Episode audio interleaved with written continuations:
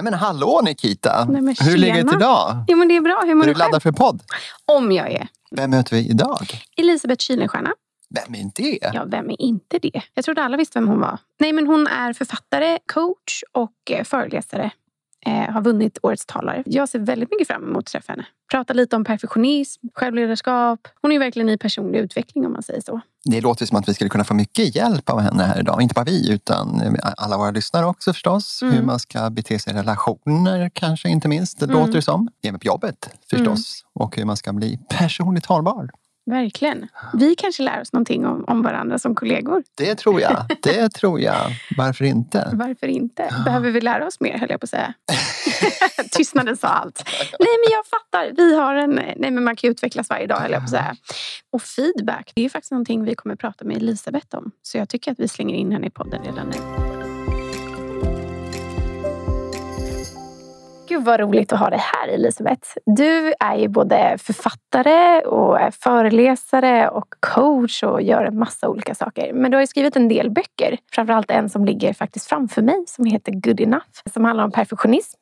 Där du delar med dig av dina egna erfarenheter. Och hur den perfektionisten i dig var nära på att kosta dig livet. Kan du utveckla det? Ja, det var ju ett sätt att hålla mig själv ganska hårt. Och tycka att jag behövde göra det mesta jag kunde hela tiden. Pressa mig själv till det, driva mig själv, vara fantastisk för alla andra på ett sätt som ju inte blev sunt. Det jag inte visste under den här tiden var att det pågick saker i magen. Rent fysiskt så hade jag ju problem i magen som jag också struntade i. Jag har väldigt hög smärttröskel så jag kunde liksom fixa det utan att jag kunde resa mig varje morgon.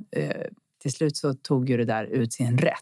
Våra kroppar är ju så fantastiska hur de, när vi liksom psykiskt menar jag, mentalt inte lyssnar på våra alla varningsklockor och blir liksom sunda med oss själva så reagerar ju ofta kroppen. Vilket min gjorde. Så att jag ramlade ihop faktiskt direkt efter ett läkarbesök. Jag tror att det var för att han hade tryckt så mycket på magen och undersökt liksom. Och skulle skicka mig på röntgen. Men jag kom aldrig dit. Jag hamnade på ett operationsbord istället. Oj. Så var det. Det är länge sedan. Ja, men boken är ju gammal också. Ja. Men den här perfektionismen tycker jag är väldigt intressant. För det känner jag igen mig väldigt mycket i själv. Palle brukar skälla på mig att jag är lite av en perfektionist i allt jag gör. Lite för höga krav kanske. Jo, nej, men det ligger ju någonting i det. Ja.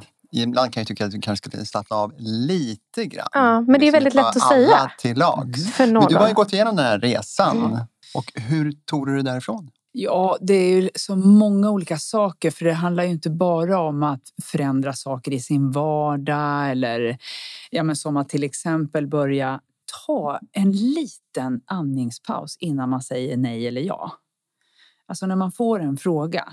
Vill du ställa upp på det här? Vill du vara med i det här? Vill du göra det? Kan du hjälpa till med den grejen? Och så vidare. Vad det nu är för någonting. Vill du komma på middag? Det kan vara liksom vad som helst. Så kan man ju bara stanna i, jag vet inte, 2 sekunder, 5 sekunder, 1 minut, 1 timme, 1 vecka. Det beror på vad det är. Och fundera på, vad vill jag? Hur skulle det här passa in just nu i min vecka, i mitt liv eller i mina värderingar eller vad det nu är för någonting? Och sen leverera ett svar. Men för mig var det liksom ja på allt som man kunde hjälpa till med. Och väldigt sällan nej. Det var någonting som skrek nej i mig. Du vill inte göra det här. Det passar absolut inte. Du orkar inte. Du har ingen lust. Du tycker inte ens om dem. Men jag sa alltid ja. Och då började jag fundera. Jag började ta den där lilla mikropausen i att checka av lite grann. Vad jag faktiskt ville svara. För det gjorde också att det fanns en massa ja jag ville svara till saker som jag bara hade tryckt undan. Det där har du inte tid med i alla fall. Och det finns inte utrymme för det i livet. Och du måste ju faktiskt skjutsa och hämta och hänga tvätt och laga mat. Och jobba och göra. Så det gjorde att det istället blev möjlighet. Eller att jag gav mig själv en möjlighet till att så här. Vad vill jag då? Vilka vill jag vara med och hur vill jag ha det och vad vill jag göra? Så på något sätt så skedde de här sakerna på 2 olika plan. Där det både är så här praktiskt, hur ska jag hantera min dag? Och mera på ett flummigare plan av hur vill jag leva livet? För mitt liv höll ju på att sluta där på det där operationsbordet. Och när jag då förstod att så här, de här människorna har ju, det här operationsteamet har verkligen räddat livet på mig. Men resten måste jag göra själv. För jag vill inte ligga här fler gånger. Och jag hamnade ju där en gång till några år senare. Så jag hade ju inte riktigt förstått hela... Men det var lite en vändpunkt i alla fall där. Men kanske inte tillräckligt. Nej, inte tillräckligt. Jag tror inte jag ville heller inse riktigt att det var en vändpunkt. Utan det var i liten skala. Jag började ändra på några saker. Men det var inte tillräckligt. För jag hade inte liksom grundat det där riktigt i mig själv. Jag kunde säga nej, men jag fick fortfarande dåligt samvete. Och hade panik över att, gud, vad tycker de här människorna nu? Och nu kanske jag sabbade, de kanske hade behövt mig nu. Det malde på lite. Men efter andra vändan i ambulans, då förstod jag att det här är på riktigt. Det här är på riktigt.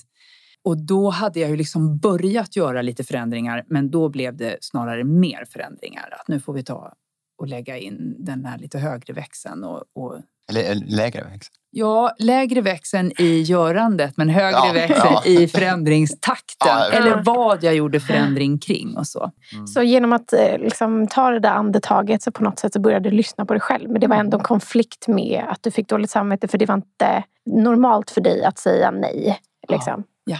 Och då blir ju frågan, är jag okej? Mm. Även om jag gör så här. Mm. Även om jag säger nej till något. Även om jag tar min tid till att göra den här saken, är jag okej i alla fall? Och då, om jag inte skulle vara okej i andras ögon, om de tyckte det här borde du faktiskt ha ställt upp på, så behöver jag ju vara ännu mer okej i mina egna ögon. Alltså att jag godkänner att jag gör på det här viset. För att då blir det inte så viktigt att få andra människors bekräftelse och godkännande. Så det handlar ju väldigt mycket om förhållningssättet till sig själv. Så bygga upp sin självkänsla på något sätt. Kunna stå emot det. Ja, och självrespekt. Mm. Jag har haft sån larvigt stor respekt för andra människor och för vad som ska bli bra för dem och det är liksom sånt. Men varför ska man ha så, alltså hur har de egentligen förtjänat den där respekten? Jag vet inte. Idag har jag en helt annan respekt för mig själv och en annan tillit till att jag kan också hantera om någon då blir sur eller om det blir strul eller vad. Så då kan jag hantera det. Jag behöver inte ha plan A, B, C, D, E, F, G innan jag öppnar munnen utan... Det ordnar sig nog. Jag vill också verkligen tillägga att det här är ju också en färskvara. Det är inte, vissa delar i det här tycker jag att jag skulle aldrig trilla dit igen. För vissa delar har jag ändrat på och hittat ett annat sätt. Andra delar måste jag påminna mig själv om. Ja just det, nu ska vi se här. Vad var det nu då som jag hade lärt mig och hur var det jag kunde hantera? Men jag är ju bara människa också. Så det... Vad har det konkret ändrat då? Jag har ändrat ganska mycket i faktiskt vilka jag umgås med. Men det är en svår resa. Att liksom göra slut med vänner. Alltså egentligen är det ju svårare att vara kvar i relationer som inte känns så sköna. Eller bara som känns sådär. Ja, och känns det sådär, då kanske det finns något att jobba på. Då finns det kanske något man vill liksom prata om. Så vi kan se vad det där sådär är. Vad är det där skavet liksom? Och kan vi göra någonting med det här? Det betyder ju inte att det alltid blir lyckat dock. Men det har ju såklart varit reaktioner på vägen. Jag kommer ihåg första gången jag sa nej till att, vilket ju är med i boken också, till att göra något sånt där eller det var inte ens i skola, det var något barns fritidsaktiviteter där vi skulle stå och sälja något jättetidigt på morgonen och det var liksom väldigt förbestämt vad som ska göras. Och jag tror att det handlar om tulpanbuketter. Nu ska vi alla sälja tulpanbuketter för de ska åka på den här resan. Och jag blev så här, alltså jag vill inte. Vad är det meningen att de ska tjäna? Jag sätter in det direkt istället. För varför ska vi ta omvägen? Ja, precis. Det känner jag igen. Ibland är det enklare liksom att köpa sig fri. Ja. Ja, man slipper sälja de här tulpanerna. Ja. Men då handlar det ju om att de ska lära sig ekonomi. Jo, men alltså, det gör man ska de ju. Ställa upp. Då ställer jag upp och överför den här slanten istället. Men det var många som tyckte att det var hur kan du, tänk om vi alla skulle. Ja, gör det då alla. De lär sig om ekonomi ändå.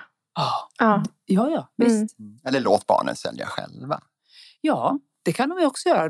Då ska ju inte vi låtsas som att de gör det. Men jag tycker man brottas med det där ständigt. Och jag tror många gör det. Just det här, man har många åtaganden. Och mycket av det man har är roligt. Mm. Man vill gärna göra det. Ja. För sin egen skull. Men det blir väldigt lätt för mycket. Hur ska man tänka där egentligen? Ja, det där är verkligen riktigt. För att roliga saker vill man ju kanske inte ta bort. Men det ska ju ändå på något sätt, man ska ändå hinna med mentalt också. Så jag tänker att ibland behöver man ha lite så här större perspektiv på hur blir det här. Ja, det blir nu, idag kanske jag kan hinna rusa runt bland de här sakerna. Men hur gör jag utrymme för att ta hand om mig själv?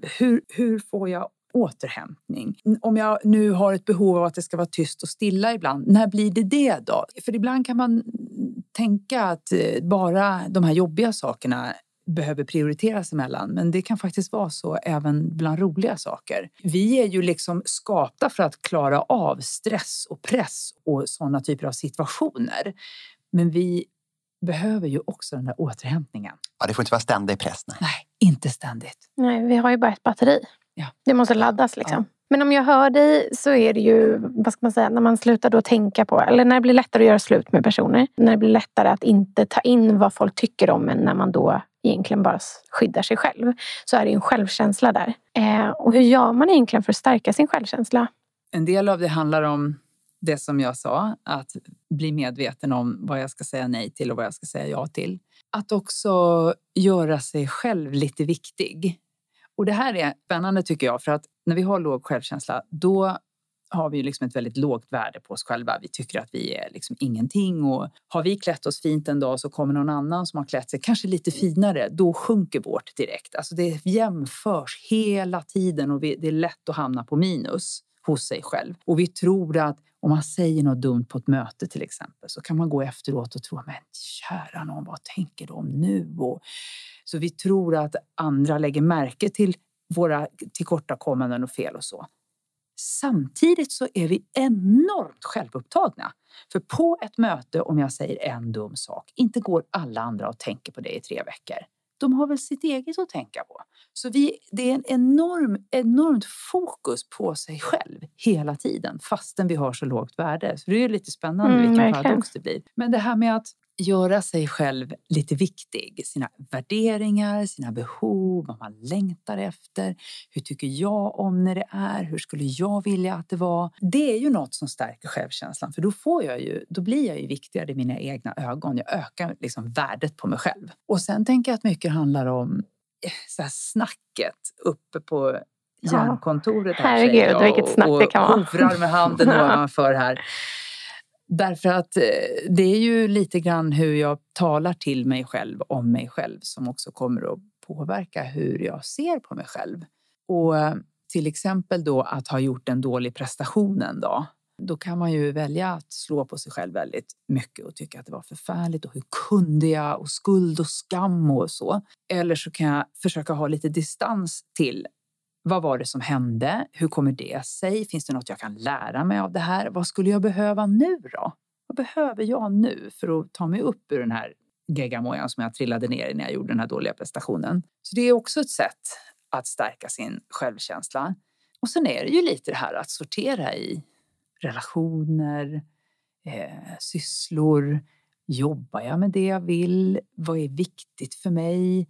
Säger jag ifrån? Har folk såna här jargong och giftpilar och kommentarer men jag säger ingenting? Vad skulle hända om jag sa ifrån? För det är också ett sätt att visa respekt för sig själv. Att man inte låter sig behandlas hur som helst. Det blir som en inre pondus liksom för sig själv. Och hur kan man göra då för att stå emot de där giftiga kommentarerna? För det har ju du också skrivit om i någon av dina böcker. Jag brukar tipsa om att, för ofta så hör man inte de kommentarerna förrän man kommer ut ur det rummet, kommer hem eller kanske till och med berättar för någon annan.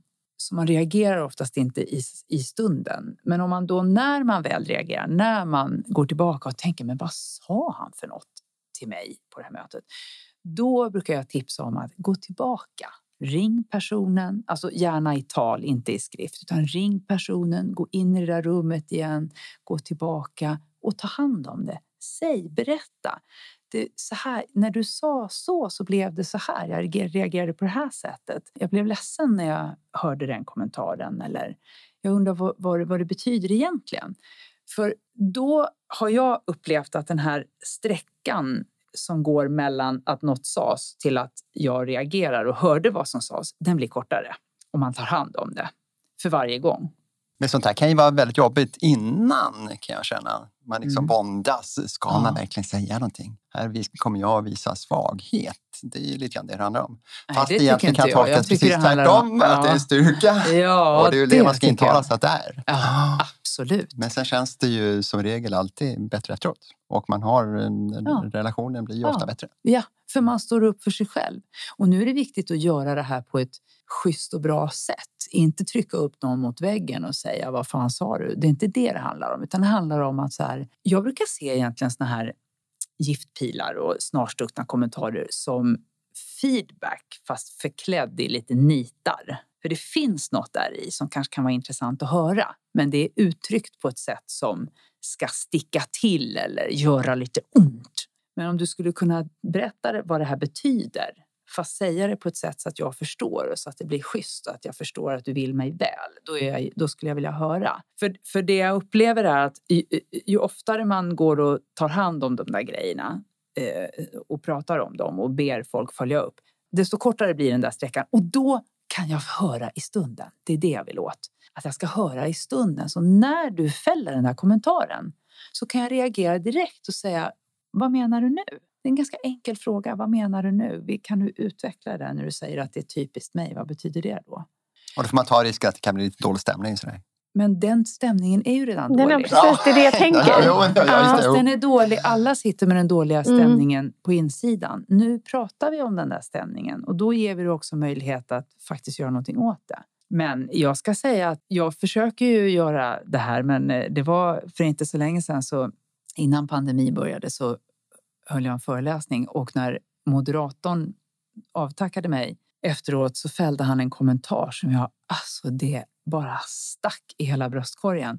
Och det var också ungefär precis det jag hade pratat om. Det handlade liksom om massa grejer. Och jag hade pratat med dem om att de måste prata om saker när det sker. Ta det i rummet direkt och allt det där. Och jag bara, ni vet hur fort det går i huvudet då när jag tänker så här, gud, ska jag ta det här nu? Det är ju ett lysande exempel, men då klär jag ju av honom här inför alla de här människorna. Det var ju hundratals människor och de har ju ett körschema nu och det här kommer ju ta lite tid. Och nu ska han avtacka mig och ge mig blommor och det tar ju 30 sekunder. Och det bara brrrt, liksom, förstår ni hur fort det går här inne då? Så jag valde att inte säga någonting.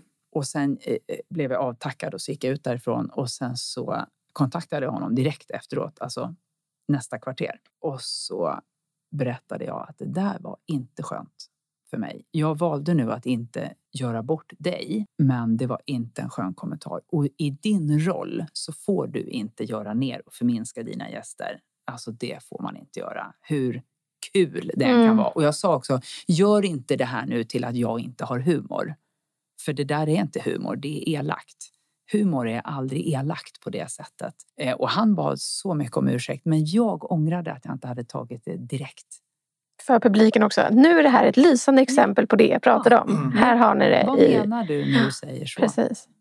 Och när man då börjar ifrågasätta, för jag tänker de första gångerna som du var inne på, Palle, att så här, ja, men det kan vara svårt och det kan vara jobbigt. Men ju oftare man gör det, desto mer blir det ju bara naturligt att när man får den där lilla giftpilen så bara, vad menar du nu? Alltså att det kommer på autopilot på något sätt. Men jag tänker, genom att göra det många gånger, det är ju också, som du var inne på, självkänslan. Alltså så här, då din hjärna börjar registrera så här, nej men det här tar inte jag. Istället för att man, som jag så många gånger har gjort när jag fått de här glidningarna, går hem och så precis när man ska gå och lägga sig så började man mala och sen så bara så här, vad ska jag imorgon plan-? Alltså hela veckan blir förstörd för man bara så här, ska jag klättra på väggen och undvika personen eller ska jag låtsas som att det regnar? Alltså så här, man sparar ju extremt mycket hjärnmonster, skulle jag vilja säga. Men det är en utmaning. Ofta tänker man också att det går över snart. Du tänker när du ligger och maler? Ja, jag kan känna mig, vad ska man säga, förolämpad, kränkt kanske tillfälligt. Och då står man i valet kvar att man ska säga till eller inte. Och då kanske man tänker att men det går snart över. Det var nog inte så farligt. Och sen ofta går det över i för sig. Ja, för att om det inte var så farligt då skulle du liksom inte känna någonting. tänker jag. Då skulle ju inte det här mala runt längre. Det är ju någonting som har hänt. Du har ju på något sätt blivit sårad eller blivit stött eller någonting. Någon har liksom gått över en gräns för vad som är okej. Och du har inte sagt ifrån. För då har du ju heller inte berättat var din gräns går. Så den här personen kan ju inte veta det. Det kan ju göra att du blir den där slagpåsen sen till exempel. För där finns inga gränser. Palle kan man säga vad man vill till. Han skrattar bort det. Han skrattar bort det. Och det är också så här att är man flera i rummet så kan det ju vara andra som också reagerar. Vi kan ju säga att du då inte brydde dig. Men andra bryr sig. För de gillar inte att det blir den tonen och den jargongen. Och så det är ju så mycket som händer i ett rum och hur vi påverkas av varandra. Och vilken kommunikation och vilken jargong vi har. Sen finns det ju de arbetsgrupper till exempel, eller andra också, det kan ju vara vänskapsgäng och så vidare, som har en väldigt rå jargong. Men den är hjärtlig. Vi gillar varandra, vi har kul ihop, vi är kärleksfulla och schyssta mot varandra. Och vi kan också skoja med varandra på varandras bekostnad. Det är okej. Och man kan spelreglerna. Ja, man kan spelreglerna, ja.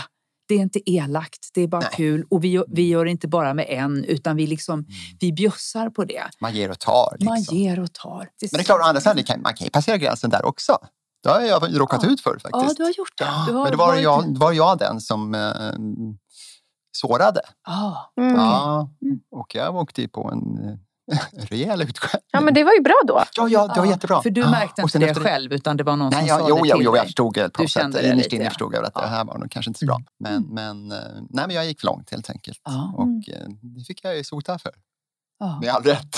Men du lärde dig också. Ja, absolut. Du lärde dig och förstod att när jag säger så här, då blir det hit funkar det, men inte nästa steg.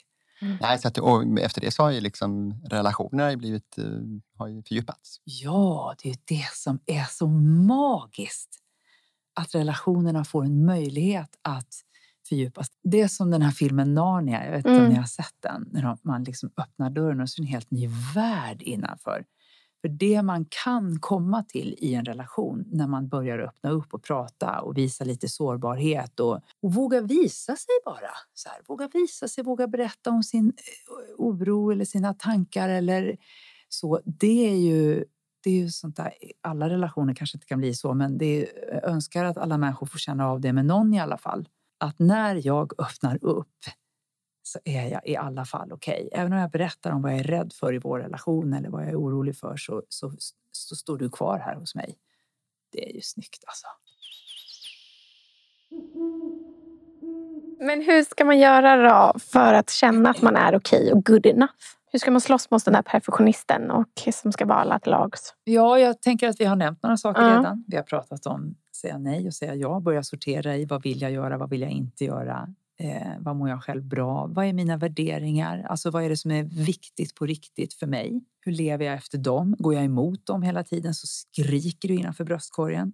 Hur ser mina relationer ut? Var finns det energi som jag får hämta in av? Var vill jag också ge? Vilka människor umgås jag med och känner mig påfylld när jag går därifrån? Och vilka människor umgås jag med och känner mig urvriden och helt slut när jag går där. Alltså man kan ju bli helt slut. Gud, jag är energitjuvar. Herregud. Ja. Och vad gör mig glad? Vad gör mig ledsen? Hur tar jag hand om mina känslor? Får de utrymme? Jag tänker att det skulle kunna vara en idé för att vår chef säger alltid till oss att så här, nej men tänk good enough. Alltså så här, när det kommer till uppgifter och gud vet allt. Skulle det kunna vara en idé att prova att om man är perfektionisten och alltid vill leverera här uppe. Att man testar ett steg ner. Och kallar det för sig själv good enough. Just det. Och testar. Skulle det kunna vara en... Jag tänker att ett sätt är att återigen sortera och prioritera i. Vad idag, eller den här veckan, eller månaden, eller vad det nu är. Behöver bli 100%. Alltså det finns inte 99, det måste vara 100. Vad behöver inte vara det? Vart skulle jag kunna sänka ambitionerna? Jag har så här mycket tid och jag har så här många saker jag ska göra. Finns det något jag kan stryka helt och hållet? Kan jag delegera något? Kan jag skjuta upp något? Kan jag strunta i något helt och hållet? Jag slutar göra det där. Och vart behöver jag verkligen gå in med min energi och kraft och kompetens och så? För det är ju ett sätt att inte springa på alla bollar hela tiden. utan det är att göra liksom en prioriteringsordning. Det är ett bra sätt att börja med. Vi hade ju faktiskt en ekonomiprofessor här som tyckte att 70% Mikael Dalén. Ja, 70 är väldigt mycket. Det där blev väldigt konkret för mig faktiskt. Ja. När du säger så, att man liksom objektivt ser på alla saker. Ja. Och bara så här, är verkligen alla 100%? Alltså så här. Ja, för det är de ju inte. Nej, det är de ju verkligen inte. 100%. Om jag hade haft mitt förra sätt, då hade jag ju läst på allt om er. Jag hade lyssnat på flera avsnitt som ni har gjort i förväg. Jag hade bett om frågorna. Vad ska vi prata om så att jag är väl förberedd?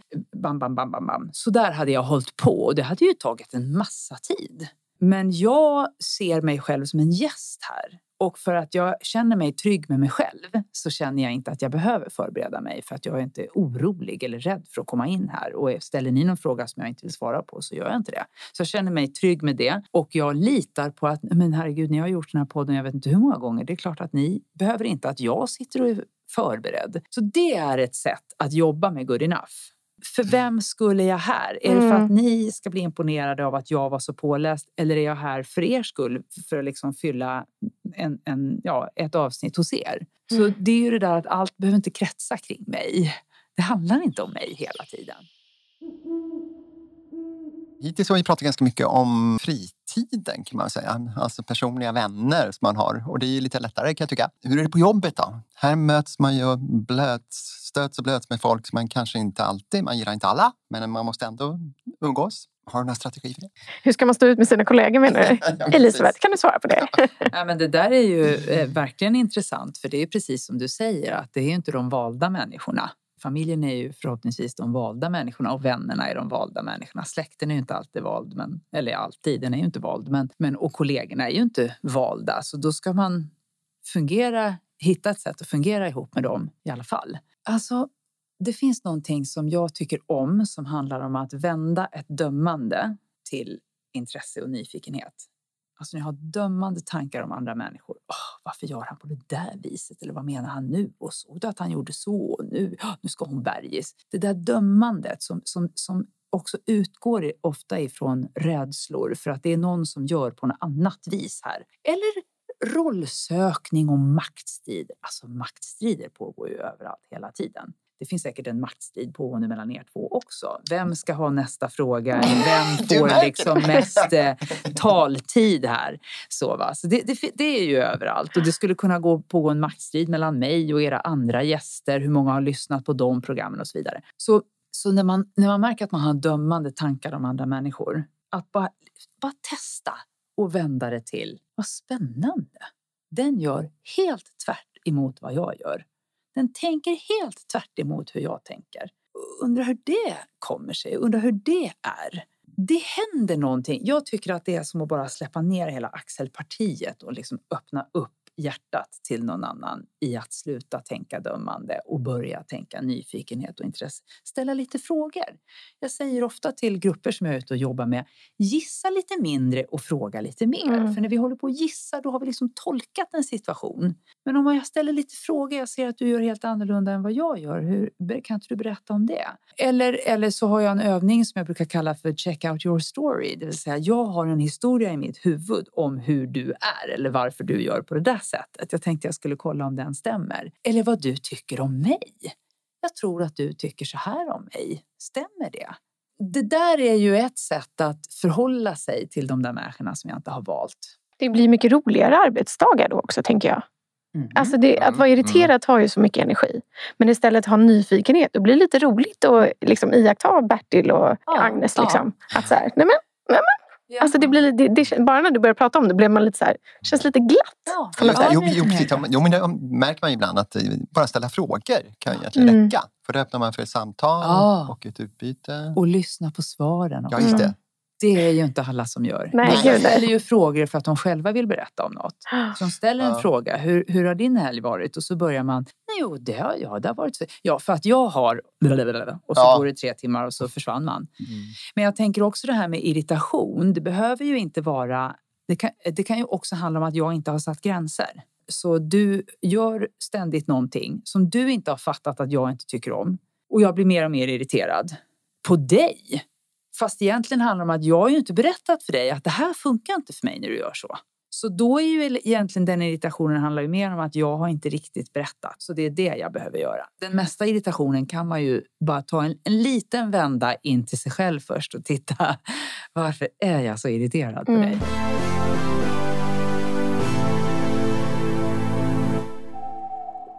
Skogspromenad. Judarskogens naturreservat. För där brukar jag gå med mina hundar. Och det är jättevackert där. Och dessutom, även om jag har med mig någon så brukar jag gå tyst. Det är väldigt fint att gå tyst där. Ledarskap. Komplicerat. Många behöver hjälp. Och få använder sig av ett modernt ledarskap. Och det kommer vara mer och mer nödvändigt.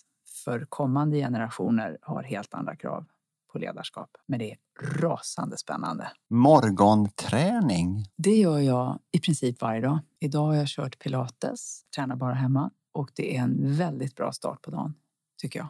Imponerande, tycker jag. Ja, som aldrig tränar. Godis eller bakverk? Det går inte att välja. Det måste vara båda. Jag är tyvärr en riktig sockerråtta. Okej, så det var svårvalt. Men om jag skulle behöva välja så skulle jag nog välja bakverk. För det ligger mer liksom arbete bakom dem. De är så fina. Och man kan göra så mycket mer. Man kan göra mycket mer. Socker kommer ju in, eller liksom godis kan man ju få in i bakverk. Ja. Det går ju.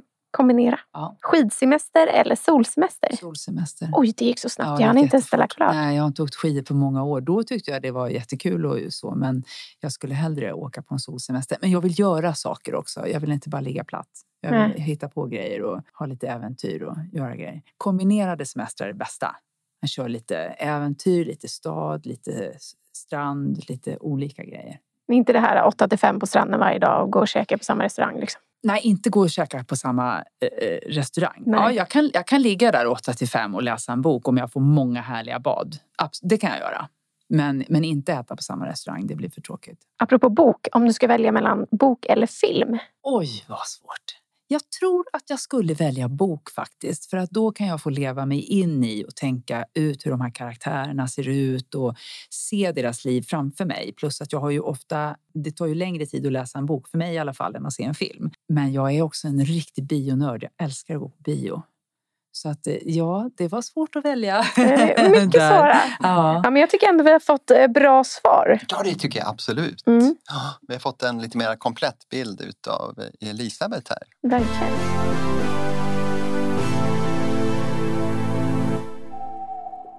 Under akademikveckan här i september så pratar du inför samtliga medlemmar egentligen inom SACO, SACO-förbunden, om självledarskap.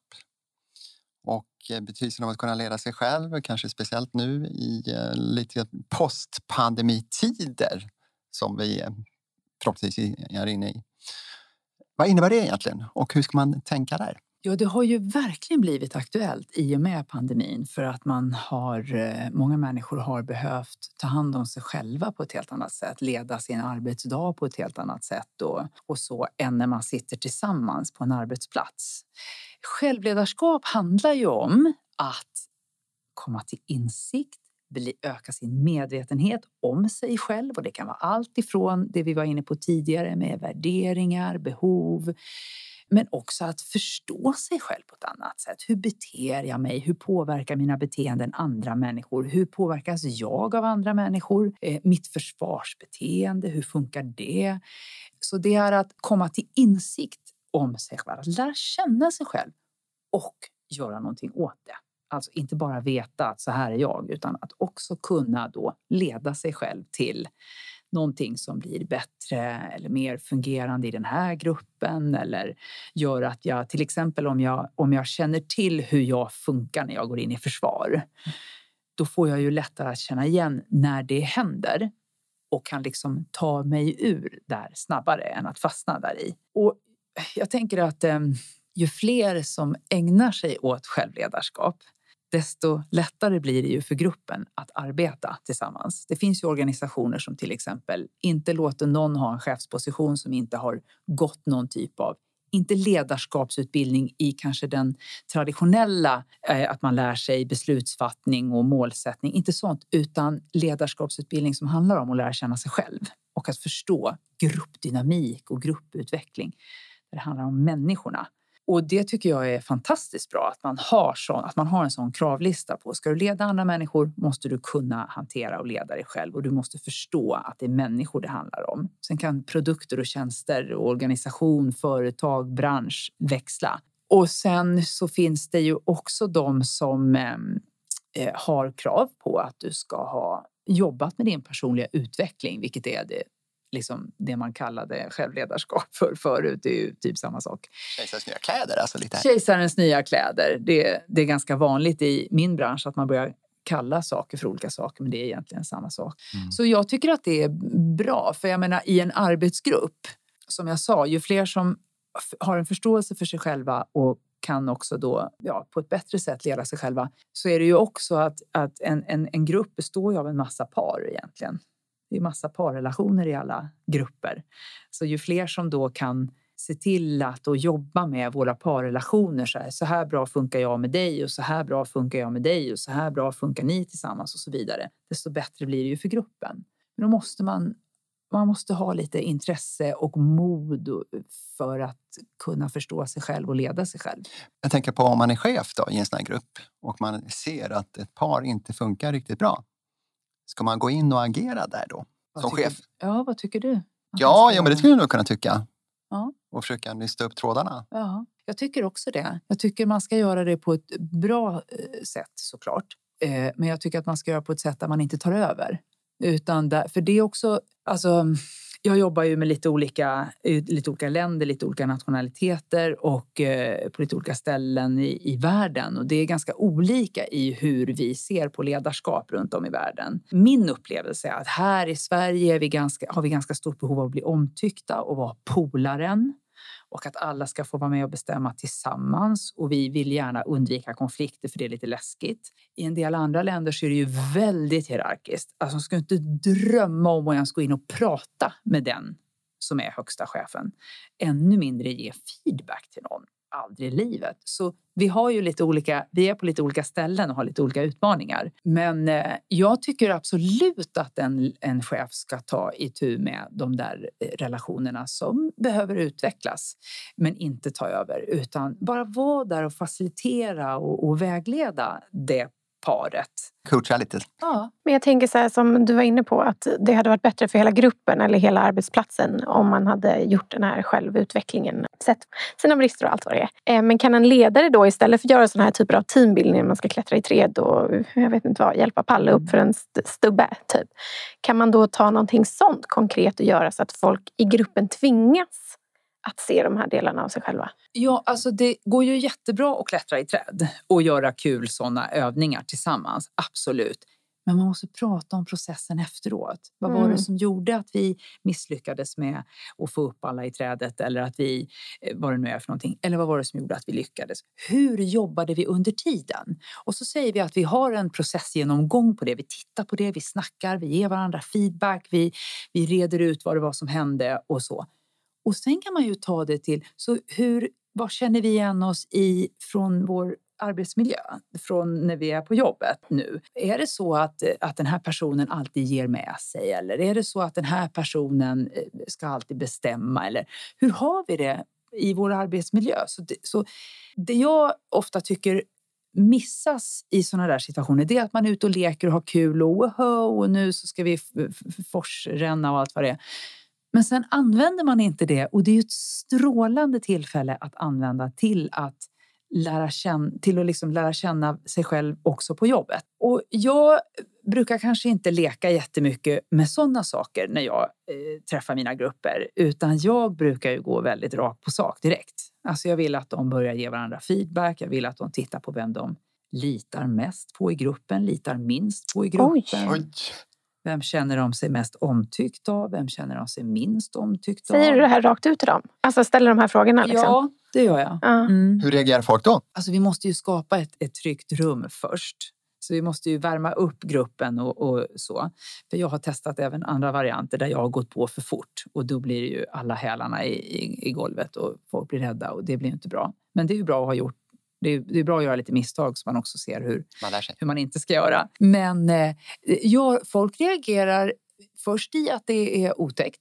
och läskigt och de är rädda. Men det är alltid någon som kliver på och börjar. Och de måste ju förstå varför de ska göra det här. Varför ska vi prata om de här sakerna? Jag var hos ett bolag och jobbade som hade så otroligt mycket snack i korridorerna. Ingen pratade på möten. Ingen sa någonting till varandra. Men alla snackade skit, om man nu får uttrycka sig så. Mm. I korridorer och personalrum och överallt. Och så fort man kom in på möte så blev det tyst. Även om någon kunde till exempel säga, jag tror vi behöver prata om det här. Tyst, ingen hade något att säga. Så fort man klev ut. Blablabla. Och då skulle jag komma dit och jobba med dem en hel dag. Det var jättespännande. Cheferna var verkligen engagerade. Då hade de gjort en väldigt rolig sak. För jag sa att det är bra om vi får in lite humor i det här. Det är ju lite knäppt hur vi gör. Det är ju ändå lite humoristiskt. Den här bilden av hur... Det är nästan som att slå på ljudet när man öppnar dörren och alla får gå ut. Ja, och då hade de verkligen tagit det där på allvar. För att när jag kommer dit, då har de låtit producera en jättestor rosa elefant. Som står mitt i konferensrummet. Det är helt fantastiskt. Ja. Nu ska vi prata om rosa elefanter. Vad är den här för något? Jo, den är att Palle aldrig ställer ner disken i diskmaskinen. Jag blir så irriterad. Jag får gå och plocka efter honom. Eller att Nikita alltid kommer för sent till mötena. Här sitter vi och väntar. Eller att Siv gör aldrig klart. Hon gör 70% men hon gör aldrig färdigt. Eller vad det nu är för någonting. Så det är ju ofta så att vi pratar om väldigt konkreta situationer. Men det som är viktigt att säga då och säga idag här också, det är ju att vi alltid gör färdigt. Vi pratar hellre bara om två saker och så gör vi klart dem. Apropå att vara intresserad och nyfiken och få en förståelse. Det är ju inte så att man får liksom kasta upp en massa tåtar och sätta igång massa konflikter och sen säga, nej men hörni, då var vi klara. Då var min timme slut. Hej på er. Ni hade inte råd med mer av mig, så att ha det. Jag säljer gärna in en uppföljning. Ja. Vill du lösa den här konflikten? För jag kommer ihåg en grupp där det var jättemycket konflikter och som jag kom till och så var det några som började, vi har en situation som vi kan ta upp här. Och då gjorde de det. Och då gjorde vi la mycket tid på att prata om vad hade hänt? Hur kom det sig att det blev så här? Vad hade de kunnat göra annorlunda? Det var 2 personer i en grupp på 11 som det här handlade om. Hade andra sett det? Varför hade de inte sagt något? Alltså vi verkligen borrade oss igenom den här situationen och löste den. Det blev så bra. Och sen kunde de ta sina situationer som dök upp och använda sig av det här sättet att se varandra, höra varandra och på ett utforskande sätt, inte för att sätta dit någon. Så då kunde de liksom, när de såg hur vi jobbade så kunde de bara jobba på med det själva sen, vilket var jättebra. Du nämnde lite i förbifarten feedback. Varför är vi så otroligt dåliga på att ge feedback? Jag tror att vi är rädda för blyga. Vi är rädda för att det ska skapa situationer som vi inte vet hur vi ska hantera. Och det gäller både att ge någon kritik som blir arg och sur och ledsen eller sig förnekar eller håller på. Men det är också att faktiskt ge någon beröm. Och så blir det liksom ett känslofyllt ögonblick mellan 2 personer. Det är väldigt läskigt också. Så vi är rädda och vi är blyga och vi är försiktiga och vi... Vet inte heller, säger jag det här rätt nu? Kommer det ut? Har jag rätt? Stämmer det här verkligen? Och hur ska jag säga nu? Hur ska jag liksom uttrycka mig? Och det är mycket. Även om vi har nu hållit på med feedback i åratal så är det ju, och alla vet att det är bättre. Alla vet att det ökar produktiviteten och liksom allting på en arbetsplats. Och... Men ibland kan det vara svårare tycker jag att ta emot än att ge. Mm. Både positiv och negativ. Ja nej, men kanske framförallt positiv. Ja. Faktiskt. Ja. Just det där, ja, visst, man kan ju tacka. Det är väl så man ska göra. Ja, det kan man göra. Man kan tacka. Men du kan ju ha jobbigt på insidan. Även om du får ur det ett tack. Så kan det ju vara jobbigt på insidan och härbärgera det där. Alltså, egentligen så vet jag inte riktigt var det kommer ifrån. För att jag menar, samtidigt så borde man ju vara tacksam. Det är klart, och det är du säkert egentligen. Ja. Tacksam för att någon säger någonting fint. Men ibland är det ju svårt. Det är svårt. Jag kan också tycka det är svårt ibland att få. Jag gjorde det här om dagen bara så märkte jag ska faktiskt be om ursäkt till den personen för att det var en person som tyckte att jag var modig i en situation. Eller inför något som vi ska göra tillsammans. Vad modig du är som ska göra det där. Och då hade jag ju kunnat säga tack. Vad fint att du uttrycker det så. Men istället så sa jag, tyckte du det där var modigt? Då ska jag berätta om det för dig när jag tycker att jag är modig. Och så berättade jag om, för jag jobbar ju inom kriminalvården bland annat. Och där finns det situationer där jag har behövt vara modig. Där jag har blivit rädd också. Och så tänkte jag så här efteråt, nej men varför gjorde du så för? Här kommer han med sin fina komplimang. Och du tog ifrån den. Och jag tog ifrån den och gjorde ner den, gjorde den pytteliten och knölade ihop den och slängde den. Och kom in med något här, kan vi snacka mod på riktigt? Men så förstod jag ju det, för att det liksom, jag tycker att det är svårt ibland att höra det där. Jag var inte beredd heller. Har man hållit en föreläsning och någon kom fram och vad intressant. Ja, men då är jag lite mer beredd. Jag var inte beredd på det där. Så att, Och jag hade extremt svårt att ta emot komplimanger förut, för att jag hade extremt låg självkänsla. Självförtroendet var inget fel på, men självkänslan var noll. Men då behövde jag göra det fysiskt i min kropp. Så jag tog min högra hand och la på bröstet och så sa jag tack. Även fast hjärnan bara spann på och jag ville egentligen göra som du, eller så här, nej men gud du har mycket vackra ögon, eller nej du ska bara veta, eller nej. Men jag lät mig vara tyst, för det symboliserar att jag skulle vara tyst. Och sen så gjorde jag det några gånger, kanske, jag kan inte räkna många, men sen en dag så sa jag bara tack och så var det tyst. Och då kom jag på mig själv att så här, nej men va? Jag sa ingenting. Alltså just att behöva träna på att ta emot det, för det handlade om att jag hade så svårt att identifiera mig med den personen som de ville ge komplimangen liksom. Du känner inte igen det riktigt? Nej, men de sa att jag var fin och jag tyckte inte jag var fin. Okay. Alltså, då blir det var fint att du höll en hand på hjärtat, för då fick du liksom kontakt med dig själv. Ja, och jag trycker in den på något sätt. Ja. Att så här, du är värd att lyssna på det här. Ja. Men jag behövde göra det fysiskt, för jag kunde inte slåss här bara. Nej. Utan jag behövde ta det liksom. Tyst nu Nikita. Punkt. Jag kan känna igen det ifrån när jag jobbar ju mycket med klienter som terapeut och medlare, och jag har, när de ger mig ett tack och säger att det här har förändrat hela mitt liv, och jag vet ju att det är många människor som har förändrat saker i sina liv, och jag har jobbat med människor som inte vill leva längre och som gör det sen idag, och par som vill skiljas men sen lever tillsammans och så vidare. Det är ju olika situationer som där jag ju intellektuellt sett vet att det här har förändrat deras liv. Men när de uttrycker det för mig, så är det som att en reflex av att vilja förminska ner min del i det hela. Mm. Men det här är ni som har gjort jobbet. Det. Ja, det är ni som har gjort jobbet, och det här är inte... Ja, det är lagarbete. Ja, sådär. Och då är det så här... Jag har lärt mig att jag behöver stå där och bara, det är stort för dem att tacka för det. Så jag behöver stå kvar. Och säga tack. Så det är ganska kraftfullt det där att inte dra då. När någon faktiskt vill uttrycka, det här har du betytt för mig. Och hur ska man göra när feedbacken blir lite hård då? Om man har svårt, om man kommer i försvarsställning? Det är bra att veta om ungefär hur man brukar reagera i försvars. Om man brukar bli liksom ett offer och tycka att det är synd om mig och du förstår inte och här står jag och lalala. Eller om jag blir kritisk så att men du då? Har du varit så bra? Liksom. Mm.